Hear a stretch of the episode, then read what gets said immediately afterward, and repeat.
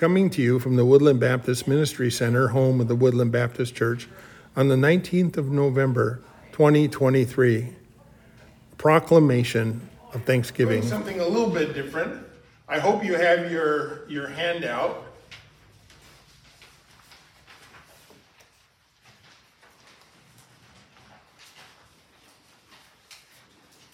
Our message today is based on a Thanksgiving proclamation. Thanksgiving proclamation, where we talk about this thing called Thanksgiving.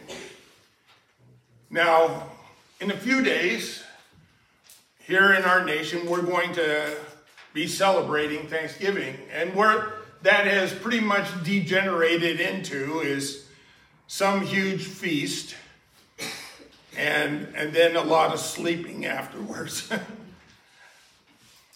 but the idea of giving thanks sometimes finds a back seat here. So I sort of wanted to push it up to the front this morning and talk about how this came about, and especially in our country, and how it has connections to our walk of faith and sharing in giving thanks. Now, what we understand is Thanksgiving here in America, and I apologize to anybody who might be watching this video in some other country. is going to be sort of an America theme this week.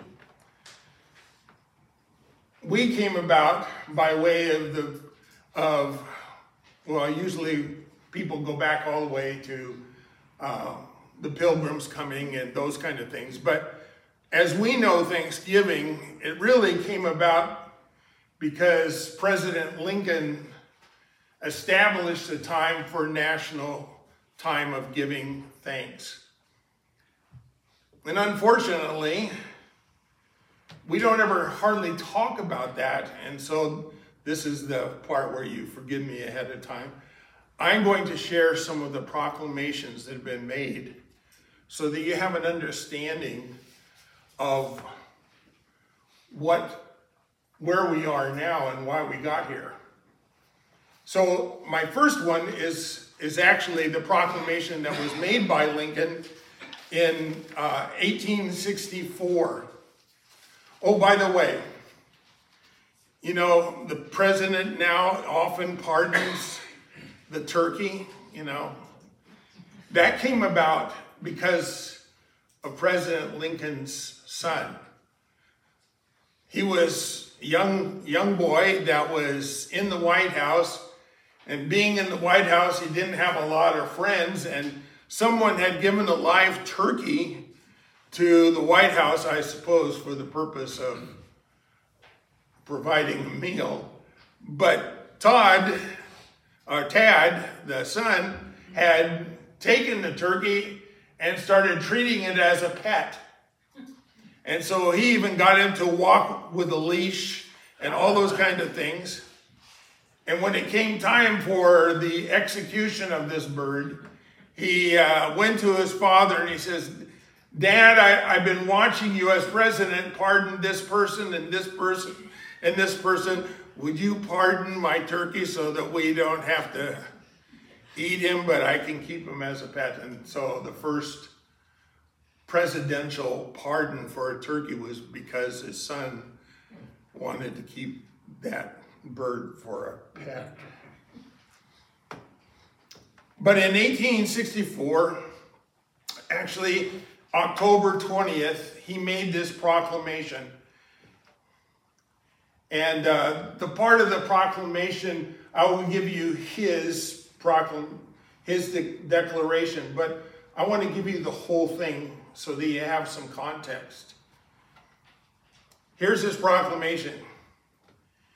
It has pleased Almighty God to prolong our national life another year, defending us with guardian care against unfriendly designs from abroad and vouchsafing to us his mercy many and signaling victories over the enemy who is of our own household.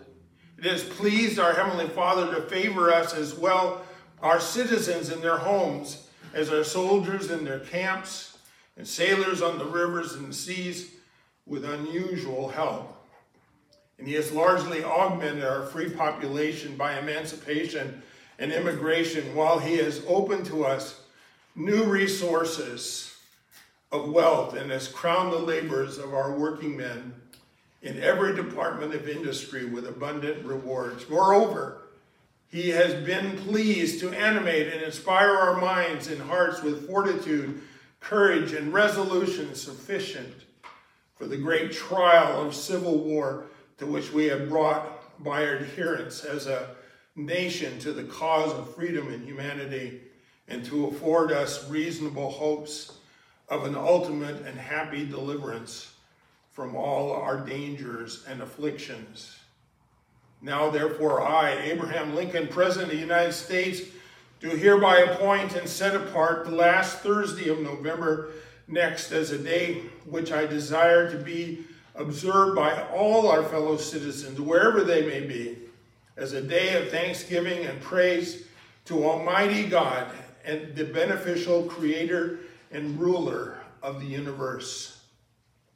And I do further recommend to my fellow citizens aforesaid that on that occasion they do reverently humble themselves in the dust and from thence offer up penitent and fervent prayers and supplications to the great disposer of events for a return of the inestimable blessing of peace, union, and harmony throughout the land, which he has pleased to assign as a dwelling place for ourselves and for our posterity throughout all generations.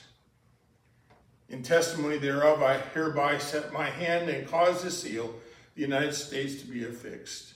Done in the city of Washington, the 20th day of October, AD 1864. I want you to notice a couple things that Lincoln put in here. First of all, he didn't wait for everything to be good in order to give thanks. This proclamation was in the midst still of the Civil War. The nation was still divided and regardless of what people think about the Civil War, and there's lots of opinions there. He, his prayer was for the people that they would come to a place of humbly acknowledging God's hand in his care for this nation. So, Thanksgiving doesn't have to be given when things are just good. We're coming up on Thursday, which would be the last Thursday of the month. And we are going to celebrate Thanksgiving.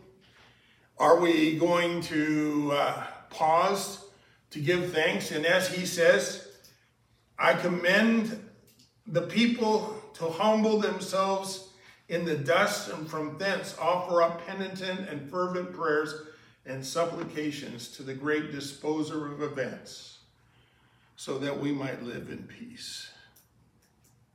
Hmm. Is that how we are planning on spending this Thanksgiving? Well, maybe, maybe not. Well, that's the, the one that we turn to when we think in terms of the establishment of Thanksgiving. He actually had given another proclamation a year before that. And so we see that, if I can find the right one here.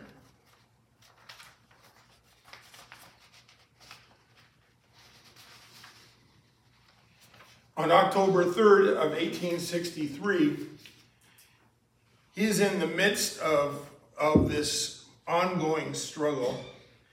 And he talks about, and I won't read the whole thing, but he talks about how the enemies from without were taking advantage, advantage of, this, of the strife that was going on within the country. And he praises God on this day of declaration of thanksgiving because God had protected the nation from outside forces coming in and using our internal struggle to take advantage of the country. And so on that date, a year before, he invites his fellow citizens on every part of the United States, all those who are at sea and sojourning in foreign lands, to set apart and observe also that Thursday, last Thursday in November, as a day of thanksgiving and praise for our beneficial Father who dwelleth in the heavens. Did you notice Abraham Lincoln had no problem talking about God? He had no problem of saying, we have someone to give thanks to. It isn't just a matter of being thankful. We have someone to give thanks to. And so, uh, on your handout, I gave you the list of these, so if you want to look them up, you may. But he didn't come up with this idea by himself. This actually had been part of uh, what had happened in the country uh, years before. So we want to look at what Abraham, Abraham Lincoln's previous um, president had said, and Washington himself, George Washington, in October 3rd of 1789, calls upon the nation to offer up thanksgiving. He says, Whereas it is the duty of all nations to acknowledge the providence of Almighty God, to obey his will, to be grateful for his benefits, and to humbly to implore his protection and favor. And whereas both houses of Congress have set by joint resolution a joint committee requested me to recommend to the people of the United States a day of public thanksgiving and prayer to be observed by acknowledging with grateful hearts the many signal favors of Almighty God, especially by affording them an opportunity peaceably to establish a form of government for their safe safety and happiness. I read that and I go, Did you catch what it just said? That the Congress had suggested to the president that we have a day of Thanksgiving. They all got together and said, Hey, George, we need to do this. Could you see that happening today? Mm, probably not. Probably not. He goes on to say many things, but again, it's sprinkled throughout with two ideas. God has been so gracious to us. And the other thing is, we need to humble ourselves before Him. When we come in thanksgiving, we need to, to do that with a humble heart. You know, even that statement wasn't the earliest statement about Thanksgiving on the national level. Of course, if I don't discard all my papers.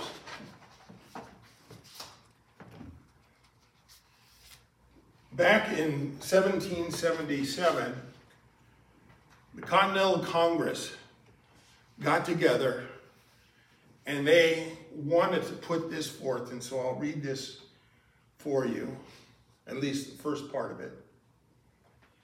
He says, For as much as it is the indispensable duty of all men to adore the superintending providence of Almighty God and to acknowledge with gratitude their obligation to Him for benefits received and to implore much farther blessings as they stand in need of.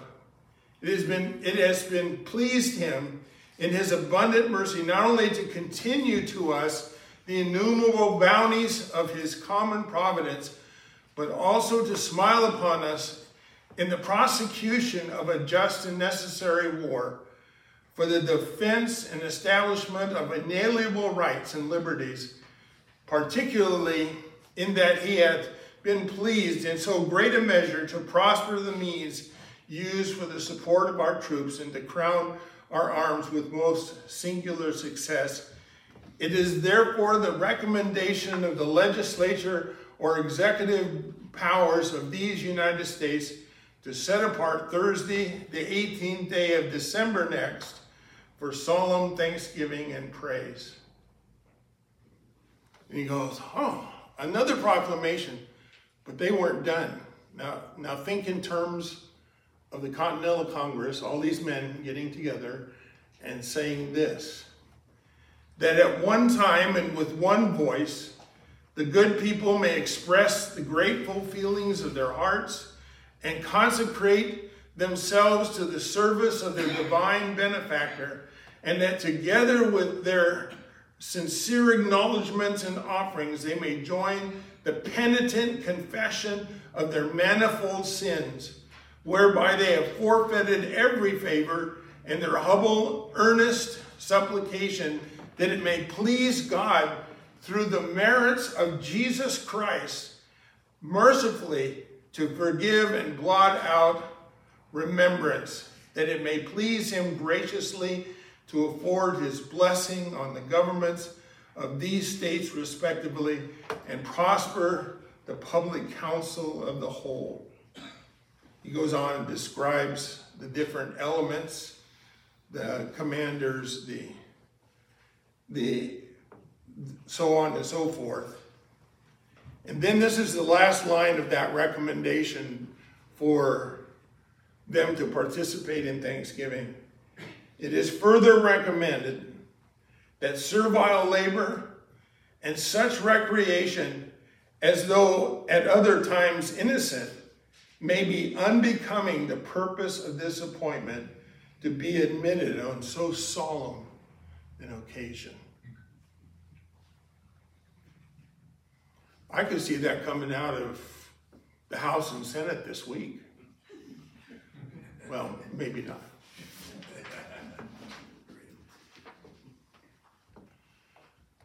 And I didn't raise this to bring condemnation on our on our nation and its current status, but just to show a little bit about how far we slipped away from that in this our nation.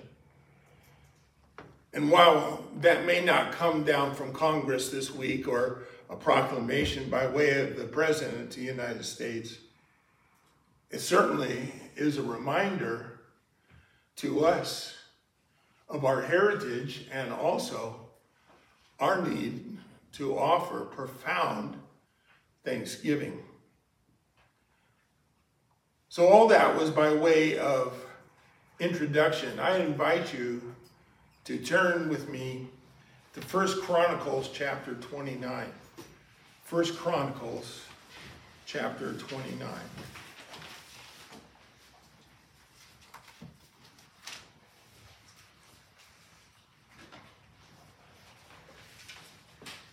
These are the last chapters in the, in the book of Chronicles 28 and 29.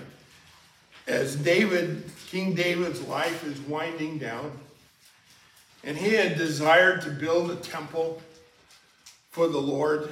And the Lord said, No, I'm going to have your son do it. He's going to build it. You're not going to do it. You're a man of war and blood. So David said, Well, I've got a plan then. I'll just pull the resources together. I won't build it, but I'll get the stuff together. And so in these last chapters, that's exactly what happens. He pulls the stuff together. In the first part of chapter 29, we read that he gets the people together. He says Solomon is going to be the builder. And let's see what we have raised. And he goes and describes in the first part of this chapter exactly how much um, gold, gold and silver and bronze and iron and all the materials to build this temple. And when they're all gathered together, David is rejoicing that the people have given so willingly. And so he offers up a prayer And I want to share that prayer here. Verse 10 and following. It says, Therefore David blessed the Lord in the presence of all the assembly. And David said, Blessed are you, O Lord, the God of Israel, our Father, forever and ever. Yours, O Lord, is the greatness and the power and the glory and the victory and the majesty. For all that is in heaven and on earth is yours. Yours is the kingdom, O Lord, and you are exalted as head above all. Both riches and honor come from you, and you rule over all. In your hand are power and might, and in your hand it is to make great and to give strength to all. And now we thank you, our God, and praise your glorious name. But who am I? And what is my people that we should be able thus to offer willingly? For all things come from you, and of your own have we given you. For we are strangers before you and sojourners, as all our fathers were. Our days on the earth are like a shadow and there is no abiding. O Lord, our God, all this abundance that we have provided for building you a house for your holy name comes from your hand and is all your own. I know, my God, that you test the heart and have pleasure in uprightness. And in the uprightness of my heart, I have freely offered all these things, and now I've seen your people who are present here offering freely and joyously to you. O Lord, the God of Abraham, Isaac, and Israel, our fathers, keep forever such purposes and thoughts in the hearts of your people and direct their hearts towards you. Grant to Solomon, my son, in the whole heart, that he may keep your commandments, your testimonies, your statutes, performing them all, that he may build the palace for which I have made provision. And then David turns to the assembly and says, Bless the Lord your God. And all the assemble blessed the Lord, the God of their fathers, bowed their heads and paid homage to the Lord and to the king. And they offered up sacrifices, a great deal of sacrifices.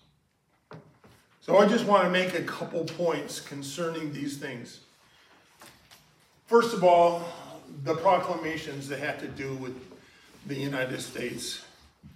I am so thankful that we have been blessed as a nation to have leaders like those described here as Abraham and, and um, George Washington that they would come along and they would say, We recognize that we are here because God made it so.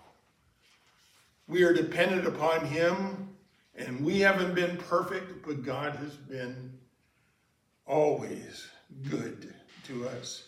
So I give you three points here. One, provision. God has consistently demonstrated his ongoing grace and mercy. And the reason I, I separated that from the next two points is because God does that regardless of whether we recognize it or not. Or not.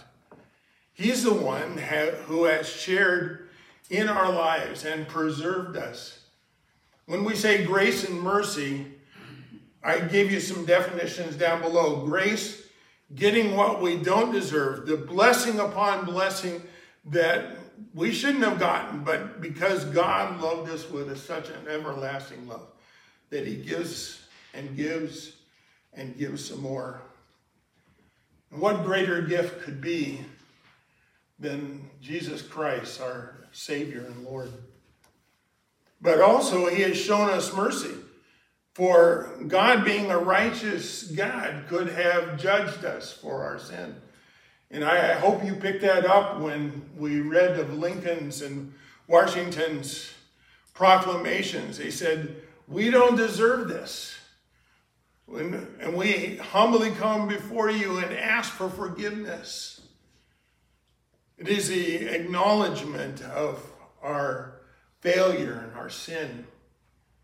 And the fact that God would continue to pour out blessing is only a demonstration of his grace and mercy. But it's not enough that God does these things.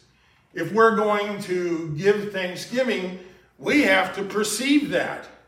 There comes a time when we pause and recognize those gifts.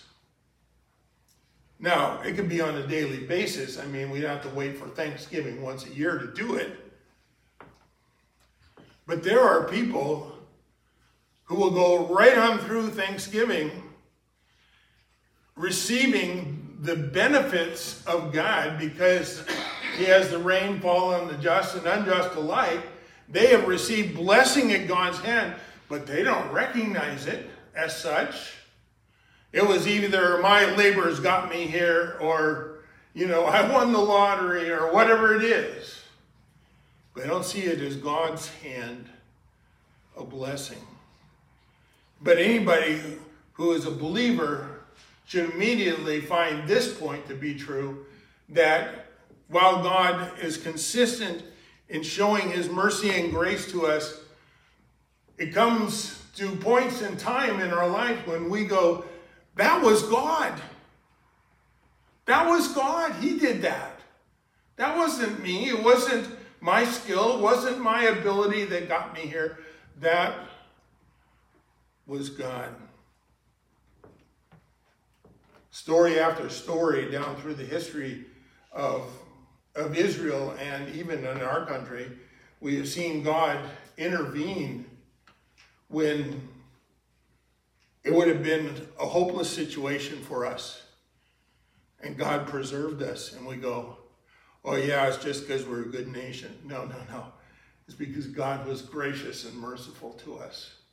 And We need to recognize that. But you know, we're still not to the point of thanksgiving. Because God did something, and He consists, consistently does show us grace and mercy, and we come to the place of recognizing that, and, and we see, oh yeah, this was God's word. We haven't gotten to the place of thanksgiving. Because thanksgiving is a proper response to these gifts as a declaration of thanksgiving. In other words, we have to speak it and say it. It is matter of not just being thankful, but giving thanks. That's where the idea of thanksgiving comes from. So the question is are we going to declare our thankfulness, especially when we come Thursday? Are we going to say, uh, thank you, God, for this grub? You know, and, and then go to it? Or is it a matter of us being so thankful that we acknowledge how much we have and that we don't deserve it? But God has, has shown it to us. We acknowledge it and we declare it. You can see the rest of the page then. I put two columns. And this is for your own benefit. Sort of a tickler file for yourself to prepare yourself for the day of Thanksgiving, if you'd like to, to do this. And that is to write down some things that you have seen God's hand in grace in your life some things that you didn't deserve, but God gave them to you anyway. How about some, the other side, the mercy? Some things that you should be paying for, but you're not paying for it because God has been merciful, didn't call you on that.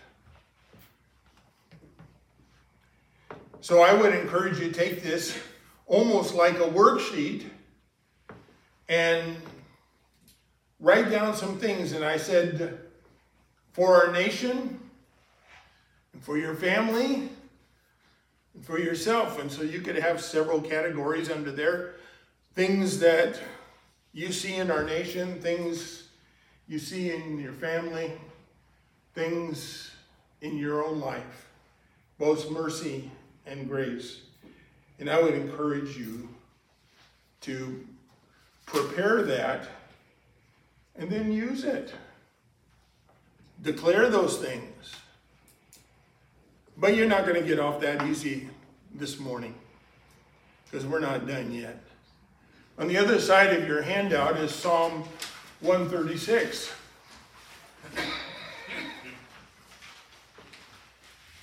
And Psalm 136 was written for just an occasion like this. So, what we're going to do is let you participate in the reading of Psalm 136. And your part is to do the part that's on the right, where it says, For his steadfast love endures forever. So I'm going to read the part on the on the left, and then y'all together can respond.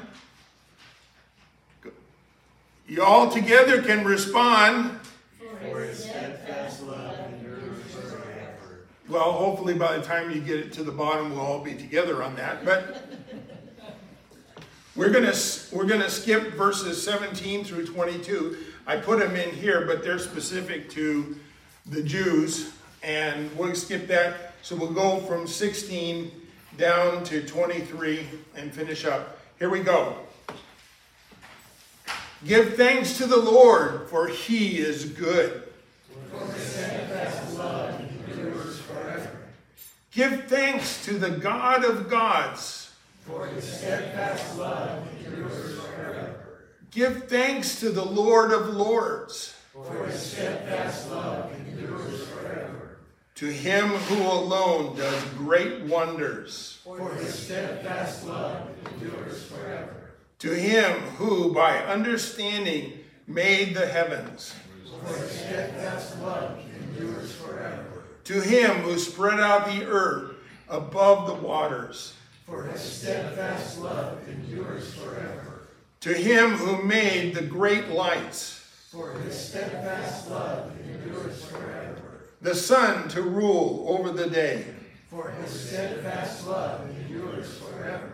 The moon and stars to rule over the night, for his steadfast love endures forever. To him who struck down the firstborn of Egypt, for his steadfast love endures forever and brought Israel out from among them. For his steadfast love endures forever. With a strong hand and an outstretched arm. For his steadfast love endures forever. To him who divided the Red Sea in two. For his steadfast love endures forever. And made Israel pass through the midst of it. For his steadfast love endures forever but overthrew Pharaoh and his host in the Red Sea. For his steadfast love endures forever. To him who led his people through the wilderness. For his steadfast love endures forever. It is he who remembered us in our lowest state. For his steadfast love endures forever. And rescued us from our foes. For his steadfast love endures forever he who gives food to all flesh. For his steadfast love endures forever. Give thanks to the God of heaven. For his steadfast love endures forever.